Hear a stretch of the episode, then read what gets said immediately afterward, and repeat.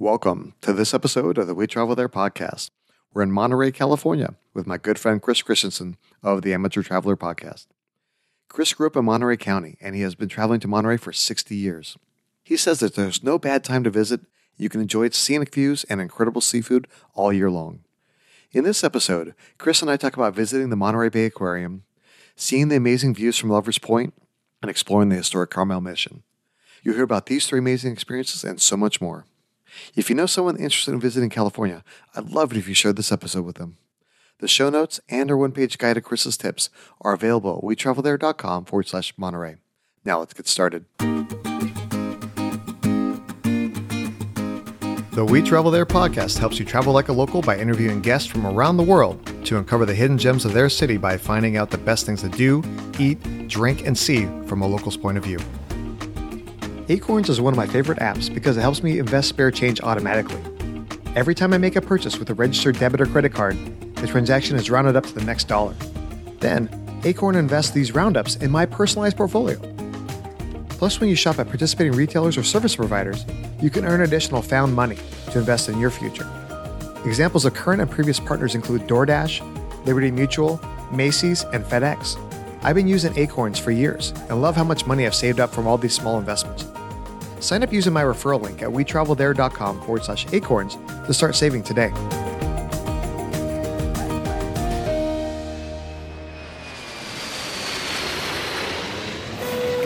Hey, Chris, welcome to the show. Thank you. Thanks for having me. Right on. So I've known you for years through TBEX and Travel Massive. And uh, today we're going to be talking about Monterey, California. It's a city that I visited several years ago with my family. And although we, we kind of scraped the surface a little bit, we never really got to kind of deep dive into it and see some of the amazing things we're going to be able to talk about today. Cool. Yeah, no, I grew up uh, near Monterey. I grew up in Salinas, so I've been going to Monterey since I was uh, three. Uh, which is uh, more than a couple years ago. Let's just say that. Absolutely. So, like you said, you've been going to, to Monterey for practically all your life. If you had to describe the people or the city in just a couple words, how would you do that? The people, I don't know if I have any specific things about the people, but the city is just a beautiful city. I think of when I read the book two years before the mast, which is about uh, somebody who sails around the California coast in the 1830s, and he describes a lot of the cities we know today. He doesn't have really nice things to say except for Monterey, and he talks about this beautiful city. It was beautiful in 1830. It's still beautiful today, the old Spanish capital of California. That's fantastic. So, for people not familiar with Monterey, like where is it along the California coast? if you have a California map and it comes in two sections, like the old atlas maps, where the the seam for the map is usually right around San Jose, and California's Monterey's just a little further further south than that. So you're the central coast of California, south of San Francisco by say two hours or something like that, and then well north of uh, Santa Barbara and Los Angeles. Okay, okay. So based on where it's at, uh, you know, in California, would we fly directly into Monterey, or is there another like bigger airport nearby that we could fly into? You can fly into Monterey. And before deregulation, you know, way back in the day, you would fly into Monterey. Now it's a little more expensive, and most people who are going there will fly into San Francisco or into San Jose, which are closer. And you're just going to get better rates typically. But you know, if you see a good if you see a good flight into Monterey, it's certainly a fine airport. It's just that it costs a little more. Sure. And sometimes, you know, when you're redeeming your miles and points, sometimes you can find a way to finagle the, a cheaper flight into one of those airports like that as well. And hey, if you want to fly with celebrities, fly out of Monterey right after the AT&T golf tournament, usually in February. Ah, nice. That's a good tip. Well, speaking of that, uh, like what are some of the other things that happen throughout the year that somebody maybe wants to plan their trip around? There's a couple different well-known things that happen there. The AT and T is is certainly one, which is the old Bing Crosby golf tournament uh, that has been going on for probably my whole life. And then there's the Monterey Jazz Festival, also as well as there's a Scottish festival that I've friends who go to every year, but I have not been to. But that's a fairly well-known thing that happens in in Monterey as well. Right on the. Um, it's like the city's filled with kilts. Yes, apparently so. Bring your clabber and uh, you know. Right on, and then also for racing fans, uh, the Laguna Seca is nearby, oh, right? sure, yeah. How could I? How could I forget Laguna Seca? Yeah, and if you're not a racing fan, that's not a good weekend to go. Uh, basically, when Laguna Seca has a race, because it's going to be harder to get in in and out of the city. But yeah, Laguna Seca is just on Highway 68, in between Monterey and Salinas, which is a little further inland. I'll confess, I've never been to a Laguna Seca race. well, I think it's one of those things that when it's in your backyard like that, it's like, oh, I'll get around to it eventually. And then next thing you know, it's been a decade or, or more and you just never have got around to it. So we're right on. Well, um, like also when people are planning their trip, like what's the weather like year round? I know, you know, there's like the old joke about the coldest winter I ever spent was the summer in San Francisco. and so I know that you also have a little bit weird, weird weather as well, right? Monterey does not ever have bad weather. Now it does have wet weather in the winter, as all of Central California does, or wetter weather, depending on whether we're in you know a four year drought or or it's a rainy year. It depends on how much rain you'll get. So you'll be more likely to run into rain in you know a little bit in November, a little bit in in December, and then certainly in January, February, and and March if we have rain. That's when you're going to have it. And then basically this time of year, we're recording this in the summer, from say May to October in this part of California, it doesn't rain. Just doesn't rain at all. Meaning that my hometown had a tenth of an inch of rain once July 1st, and it broke all cumulative monthly totals for July. Yeah, I remember when I lived in Southern California. I mean, there was like no rain happening for many many years, and uh, we had to get rid of all the all the grass and put turf in. Yeah, it does catch else. fire, but it doesn't it doesn't rain. So, you know, as you go into later into August and September, you you know can run into brush fires and things like that. We will have them in Monterey. They will tend to be south of Monterey in the Ventana Wilderness, which is inland from Highway 1, the well known Highway 1 coastal highway, there is a lot of brush and hidden hills and such. And so if you've got brush fires in the area, that's probably where they are. And it's a little south of the city. In terms of weather, June tends to have a little bit of June gloom. I know when my wife first visited the area, she got up one morning in Salinas and said, "Oh, it looks like it's rain today." And it's like, "No, it's June," which she thought was a strange answer. But if there's a low level, uh, basically fog that rolls in from the ocean, very similar if you've been into San Francisco, you know, rolls in at three o'clock, burns off by 10 a.m. the next morning. And that means that in the winter, it never gets that cold. In the summer, never gets that hot. And so in California, in this region of California, typically you can have days that on the coast are 70 degrees and then you go inland maybe 20 miles and it's 80 degrees and then you go inland to the central valley and it's 100 degrees and so typically very cool dry days in the summer best time to come best month to come in terms of weather would probably be September. That was always when we had our best weather right after we'd gone back to school. You'd get these really beautiful warm days. And of course, we couldn't be out there enjoying it when we were kids. yeah, it's like that torture when you're a child. You're sitting in there in class and you're looking out the window and it's like just a perfect, beautiful day. And you're like, why am I in here reading these books when I should be outside playing? Right, right and of course, whether you know how much weather matters depends a lot on your itinerary. If you're going to spend time, for instance, you know, inside the Monterey Bay Aquarium, it doesn't really matter what the weather's like. But there's a lot of good outdoor activities you can do in the area. In which case, it's nice to have a sunny day or at least not a rainy day. Foggy days are fine. Sure, sure. Well, let's let's talk about that a little bit. So, first off, like say we were able to score a flight right there into Monterey. Uh, from there, do we rent a car? Do we use public public transportation, or do we just use a ride share to get around? I would not try and get around with uh, Monterey with public transportation. I haven't done it with ride shares. I'm used to to driving in the area. It's it's California. We sort of assume that cars are included and there are some drives that you probably want to do. I mean, certainly the best well known drive is 17 mile drive. I don't know that I would try and do that in an Uber. oh, sure. and you can't do it in a bus. Oh yeah, and actually, probably your Uber driver would probably reroute around it, so that way he wouldn't take so long and be able to, to drop you off as quick as possible. Anyways, right? Exactly. okay, so we're gonna get a car, uh, and then like, what's the parking situation like? I know that like when we went up there. We drove up from Southern California when we stayed, and we were able to find parking around the, the aquarium pretty easy and and those type of things. But when we're doing all, some of the other activities around, like how's the parking situation there? The Monterey Peninsula is more than one city. Uh, the three major cities are Monterey, Pacific Grove, which is right next to it, and then Carmel, which is the other side of the peninsula. So there's Monterey Bay, kind of facing the north and west, and then Carmel Bay, which faces the south and west.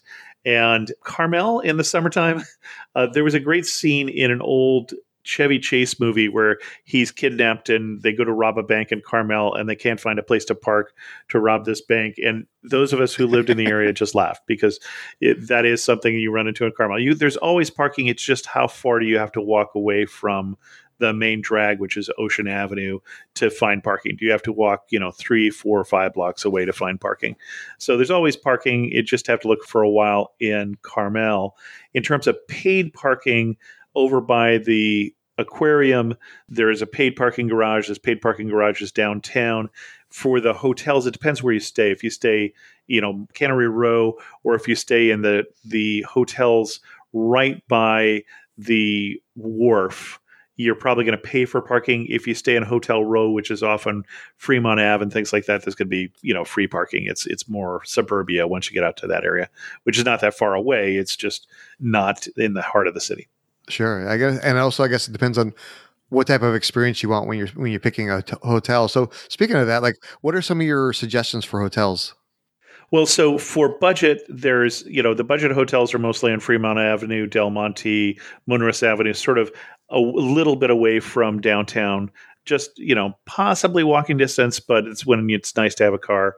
There's some nice hotels like we you know, we used to stay every year at the Marriott for our anniversary for a while, which is right downtown by the wharf. The Doubletree is down there as well. And there's some lovely hotels on Cannery Row. So if you're looking for a high end luxury experience, you're somewhere between Fisherman's Wharf, which is in downtown Monterey, and the aquarium, which is kind of on the border between Monterey and Pacific Grove. That's where you're going to find your high end luxury hotels. But the other thing to think about when you're in Monterey is an inn.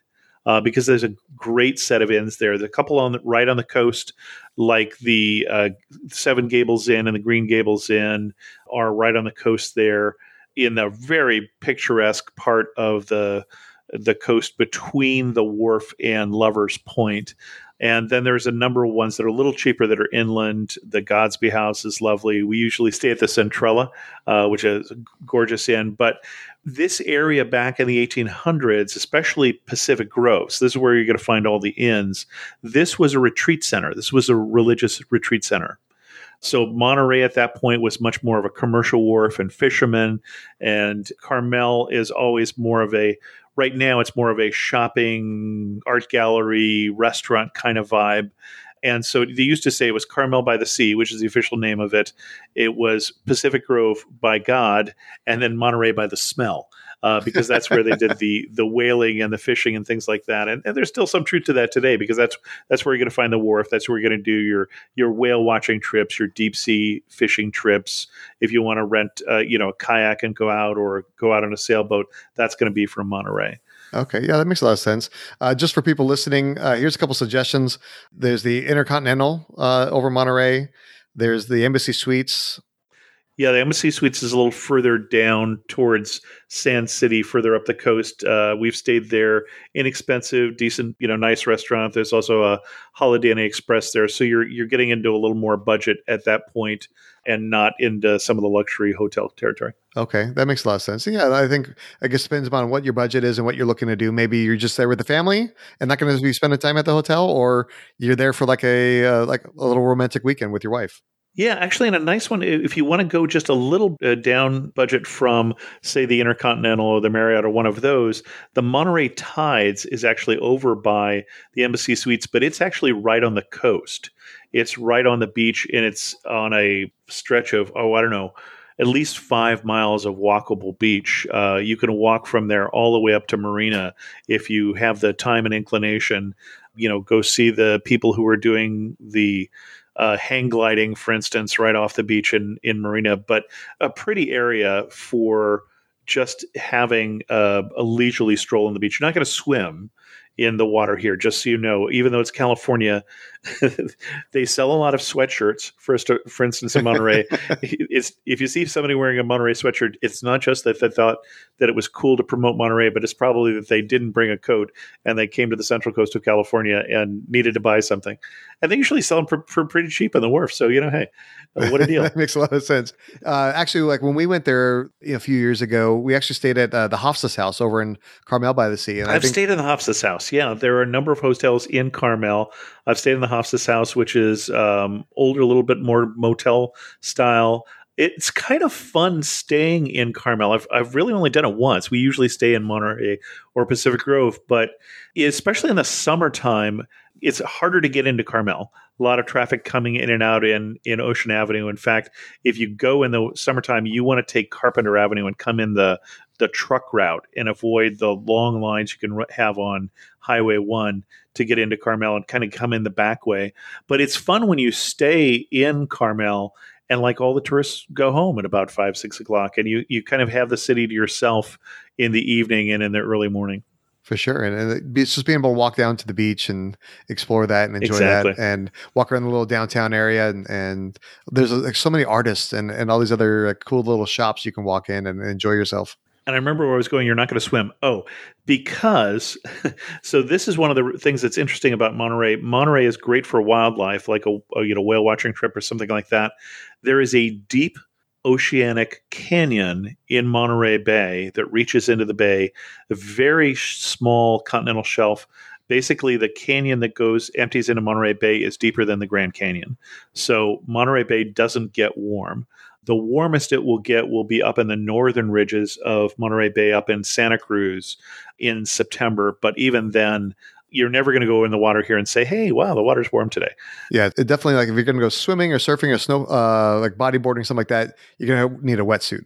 That's absolutely for sure. Or or be a kid. Uh, you know, we used to do body surfing without a wetsuit up in some of the beaches in Santa Cruz. That's really where you want to go if, if you're looking for that sort of activities. You get more surfing up there and the boogie boards and things like that, or body surfing at, say, Seacliff Beach, Sunset Beach, up in that area on the northern part of the bay. And another beautiful beach city there. Santa Cruz, also the home of Santa Cruz Beach and Boardwalk, which was built to be the West Coast answer to Coney Island. I don't know if you look at it today and you say that, but they've got a you know great wooden roller coaster and some other rides there that's really cool. Yeah, especially if you're there for like a long weekend or maybe a, full week, you can explore everything in the Monterey area, then and be able to spend a couple days in Santa Cruz as well. Let's talk about some of the like the best things to do while we're there in, in Monterey. Obviously, we kind of touched on the aquarium. When I went there, it was it was amazing. The aquarium is one of the best aquariums in the world, and it really is worth a visit. Not just if you have kids, but certainly if you have kids. And I say that because there are kid friendly areas there with, you know, where you can actually touch the wildlife or watch them feed the otters. Or uh, for me, I, my still favorite uh, exhibit at the aquarium, there are two. One is the giant kelp forest, which is this great big fish tank with you know sharks and kelp and everything in it, and the other one would be the jellyfish exhibit which is all in in dark and black light, and these just amazingly beautiful jellyfish swimming that are just incredibly beautiful. That is awesome. Yeah, when we went there, I mean, it, my kids were just mesmerized by seeing all the fish, and they love being able to those interactive exhibits and, and everything like that. That was awesome. One thing we did, which actually kind of helped them fall asleep because they were young enough they needed to take naps in the afternoon, is uh, going on that 17 mile drive. And my wife and I really enjoyed the views, and they just enjoyed the rolling roadways there and being able to fall asleep. Yeah, so let's talk about some 17 mile drive, and then let's also talk about a free option uh, if you don't want to do 17 mile drive. So 17 mile drive is paid. I think it's about 15 $17, somewhere in that range last time I did it. It's a 17 mile long drive. Hey, why did they call it that? And especially if you're a golf fan, it's something I would recommend because that's where you're going to find the Spyglass Golf Course, the Pebble Beach Golf Course. You can stop there, you know, get your picture on Pebble Beach or at least, you know, see what it's like. You can see the lone cypress tree, which is, you know, supposed to be one of the most photographed trees in the world. It's and it's beautiful. And it's a very, as you said, windy, hilly kind of drive. So you've got to like to drive. I drove it one of the first times when I was learning to drive stick don't do that. That's not where you want to do that. But you're driving past the the mansions of Pebble Beach and and the beautiful scenery and through the pine forest, Monterey pine and cypress trees and such. Pretty, pretty. If you want to do a similar thing but don't want to pay, then basically the coast from the aquarium all along the way up until you get to Asilomar, which is a conference center. Uh, you're going to go around the Point Joe, and Point Joe is the beginning of Monterey Bay. Is just a, a free drive. Uh, you can pull off and park. There's state beaches along the way, like Asilomar State Reserve. There are uh, tide pools that you can stop at if you want to explore the tide pools, especially up by Point Joe. And again, just a real beautiful drive that doesn't cost you any money at all. Stop at Lovers Point, you'll probably see somebody having a wedding. Uh, you can also do kayaking in Lovers Point, or there's a small beach there where if you want to brave the the cold temperatures, you can go out uh, surfing. There's some surfing at at Lovers Point, and there's also a couple nice restaurants there. There's a restaurant right at Lovers Point. Is that the one they call the Beach House? Yeah. So the restaurant that's right at Lovers Point, the Beach House, I think has decent food. I like the food there. It's not that expensive and one of the best views of any restaurants in the area. Oh, that's fantastic. It's like nothing like being able to have a great meal while enjoying a, a wonderful view. I think also like as you're driving around, uh, there's like some pretty cool lighthouses. There's like, I think a Point Pinos uh, lighthouse. Yes. Automated lighthouse right over there by Point Joe on kind of in the middle of a golf course. it's an odd thing. I wouldn't say that is the prettiest lighthouse in the Central Coast, I'd say the some of the more interesting lighthouses you'll find on the Central Coast would be north of Santa Cruz on Highway 1 between Santa Cruz and San Francisco. There's a couple lighthouses, including some that you can stay in. There's uh, you can stay at, not in the lighthouse itself, but in in housing next to it. Oh, nice, nice. That's like, if you're always looking for like one of those like unique experiences, that's something that you got to check off your bucket list. Right. Well, and while we're talking about drives, we have to talk about Highway 1 because the drive south from uh, Monterey, uh, well, really from Carmel at this point, you pick up Highway 1 and you drive down to Big Sur, for instance, either one of the two state parks down there, either Pfeiffer Big Sur State Park, which is on the inland side, where you can go hike in the redwoods and see some, you know, small waterfalls and things like that. Great hike, great camping or you can go across the road from it practically on Highway 1. There's a beach, uh, Andrew Molera Beach, um, and that's a great little hike out there to the beach there, and that's another great state park. But the drive all the way between Carmel and Big Sur is a beautiful drive if you don't mind driving on a cliffside. Some people are not comfortable with that. And if the drive south, you're on the cliffside, and or the you're out on the edge of the cliff and the drive north you're on the inland side. So some people don't prefer to do this drive to and from big sur from carmel but prefer to do it from the south to the north all the way down in morro bay. But it is a good day trip from carmel. If you like a drive if you don't get car sick does have some wines uh, windy roads there. And there are a couple places to stop a couple restaurants even and, and a few inns and things you can stay in along that way if you want to stay out on the coast like normally when you think of going to on vacation, that's like the drive is not one of the attractions you want to do. It's like the drive is like what you have to do. Right. And so, but this area of California, I mean, the view is the attraction. It, it is. Um, it is a well known, popular drive. Occasionally, like the last couple of years when we had a lot of rain, that road will close somewhere between Carmel and Morro Bay. Uh, last time it closed down by San Simeon, which is a great place to see if you got a lot more time, but that's a lot further down. That's uh, Hearst Castle, and that's where William Randolph Hearst built his very expensive castle, not really a castle, but mansion up on the top of the hills. And that's that's mm, probably three hours south of Carmel along Highway 1. So a lot of driving to get down there. So not so much a day trip. If, if you're going to do that trip, you're going to stay down there and do that as part of a longer trip. I think that's more of like a continuation of your trip, right? Like yeah, exactly. You're either going to do it on the way there or on the way back, so you can hit up those because you don't want to driving six hours in one day for sure. Yeah, so you asked about highlights, and we mentioned one, which was the well, two actually. The 17 mile drive has been there for a long time. then also the aquarium, but the other one that people should remember that's there is the Carmel Mission. So this is one of the favorite missions by the Padres who founded the mission. So you'll find, I think Junipero Serra is buried in the Carmel Mission Cemetery because this was one of his favorite spots. And that is part of the missions that were built by the Spanish to colonize the area. So also to bring the Catholic religion, obviously, to the local native people as well. You know, whether they wanted it or not, a little more controversial now than it was when they did it. But uh, Carmel Mission is down by Carmel Bay and Carmel River Beach area down there in, uh, south of the main drag in Carmel. Well, for sure. And I, I think that's one of those things that when I'm traveling with my kids and everything, I always want to make sure I'm doing something educational for them and being able to see, you know, that mission and, and understand like the way of life way back then is helps kind of put things in perspective for them.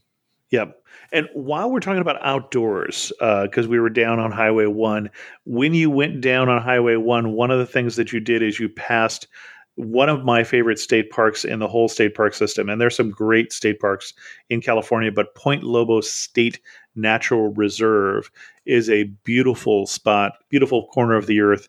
You're going to want to get there early if you're there in a summer day because parking is going to fill up and you're going to end up parking on highway 1 and walking in. But it's a place where you go for for the hiking and i say hiking really this is strolling uh, that you don't have to be a hiker to do this but it is a place where you explore the natural beauty of the area just a pretty spot. The rumors say that when robert louis stevenson lived in the area this is what they tell you at the the robert louis stevenson adobe in monterey he took a map of Point Lobos and made it into Treasure Island. Now, I know of at least two other places in the world that claim to be that they're what Treasure Island was based on, so take that with a grain of salt. But that's what the locals will tell you when you're doing one of the tours of the historic part of Monterey. And one of the historic things you'll be able to see is where Robert Louis Stevenson lived while he was in town. Oh, that's really cool. Well, well, speaking of hiking and, and getting out in the outdoors, part of the experience of traveling is checking out the best food. So, uh, what are some of the best restaurants in, in Monterey? Well, you know, it depends what you like. First of all, there's the high end restaurants like the Sardine Factory and and some of those restaurants. Those tend to be around Cannery Row is where you're going to find a number of those. Then you got your tourist restaurants, you got your Bubba Gumps and things like that. For seafood, most people recommend either one of the restaurants on the wharf. And I'm not a seafood fan, so I won't pick one for you, but I would go to the one all the way at the end of the wharf.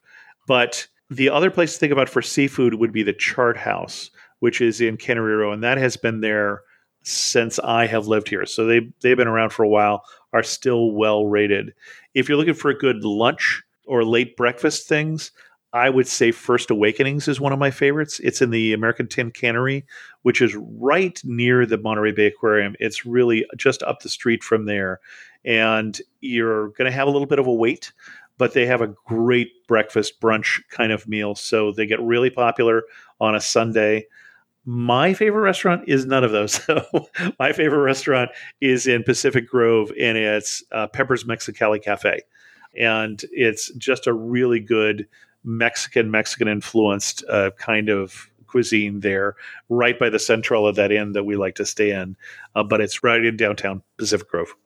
Nice, nice. Yeah. And now, obviously, back in the day, kind of just after his movie career, Clint Eastwood uh, was actually the mayor of Carmel for a little while, right? He was. He got so fed up with the laws in Carmel.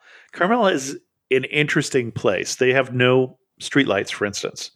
And one of the things they did at one point is there was a ice cream parlor in Carmel. And I think this was the creamery, which the old one I used to go to as a kid. And they kept getting a hard time because, you know, people would maybe you might drop your ice cream. So there might be, you know, some some problem with, oh my, our streets are dirty because it's an ice cream parlor. But it was a really good ice cream parlor. And so I think they actually forced them out of business somehow. And that was the straw that broke the camel's back for Eastwood. He ran for mayor.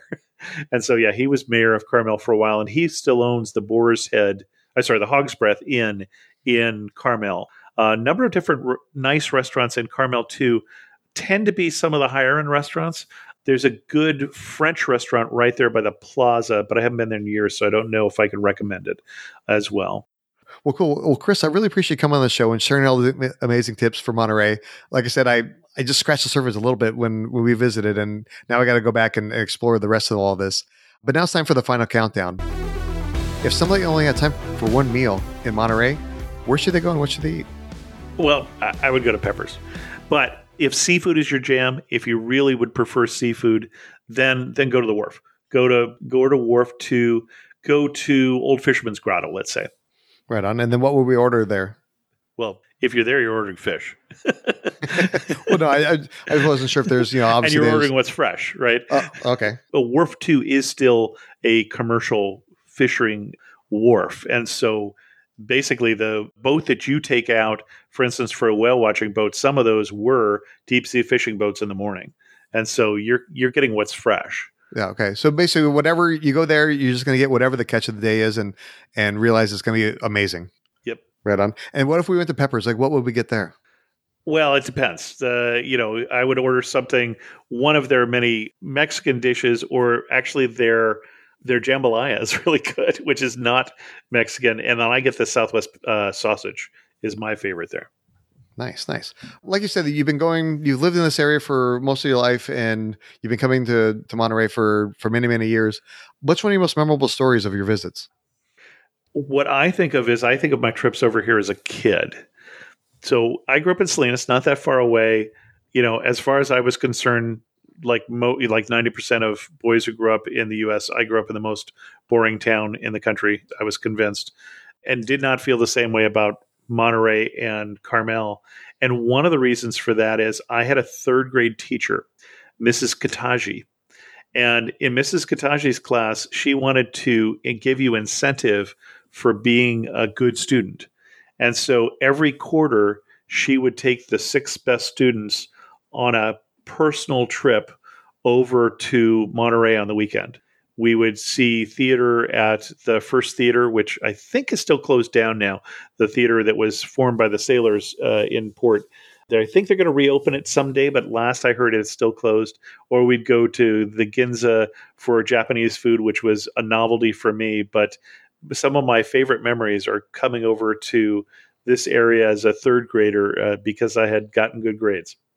Whatever it takes, I, I look. My kids are eight and twelve. I am not above bribing them to get good grades and to behave well and everything like that. So you could bribe them with Dennis the Menace Park or with a ride on the paddle boats in that uh, estuary there as well. Yeah, nice. We'll definitely have to check that out. Okay, so speaking of good memories and everything like that, where's the happiest happy hour in Monterey?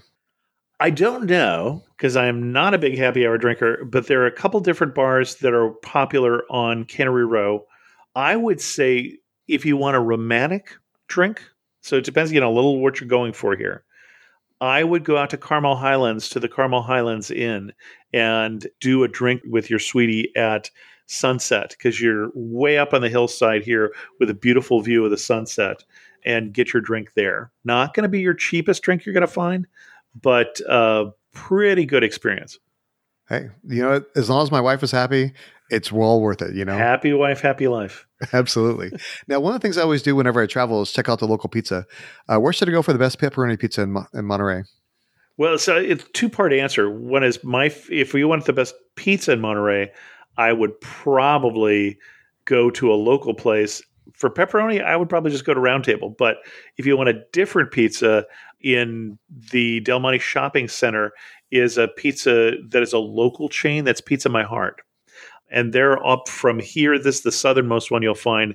They're up in our area of San Jose and such, uh, run actually by a guy I went to high school with. But they have won awards for their pizza. They used to have the best pastrami and peppercini pizza, but they've taken that one off the menu. But they have real good pizza. Nice, nice. Yeah, if that if that was still on the menu, my my wife would definitely order that because she's tired of me eating pepperoni all the time. But uh, but uh, yeah, she's she's a little more adventurous with her toppings than I am. You don't have to be adventurous at, at uh, Pizza My Heart, but you know they do a pizza by the slice also, so uh, you can try you know something from things. And if you can get a slice and a Pizza My Heart T-shirt for seven bucks, so you know, a pretty good deal. That hey, I'm always looking for a deal. Now, uh, speaking of deals and and, uh, and and travel and everything like that, I know you've been involved in the travel world for almost two decades, and uh, across that time, you've amassed a lot of different tips. Uh, what's one of your best? one of my best travel tips in general. Where you go is less important than who you go with. And this from the guy who does a different destination every week on his show. But, you know, choose your travel companions and then, you know, flip a coin on the destination. But you, you're the right people, you can have fun anywhere. No, absolutely. And if you choose the wrong person, even if it's You a great can't have fun destination, anywhere. even if it's a great destination, it'll go south in a hurry. Yep. well, speaking of that, like I said at the beginning, I've known you through TBEX and Travel Massive, and you know I'm a subscriber to your show. Can you tell the guys a little bit more about who you are and what you do? Sure. Yeah, I uh, I am Chris Christensen still, and I do a show called the Amateur Traveler or Amateur Traveler Podcast, and it started in July second of two thousand and five. So we're in our ninth. Suddenly, I plural when I talk about the show for for unknown reasons, and so I am in my nineteenth year of the show. Uh, each Saturday at seven a.m. Pacific time, I come out with another episode about somewhere in the world that is worth traveling to a one month, a one week itinerary for a North American traveler. And there's a blog on Amateur Traveler as well, but uh, better known for the podcast. Right on. Well, if somebody has questions about your show or about uh, your blog or about Monterey, uh, what's the best way to reach you on social media? Uh, social media, I'm probably most active on on X. Can I say that? known as Twitter, yeah. sounds, sounds very strange. to say. I'm active on Twitter. Uh, I've also got an active uh, Facebook group, facebook.com slash amateur traveler. I am Chris2X on most social media. So Instagram or, or Twitter, you can find me at Chris2X, Chris two times, Chris Christensen.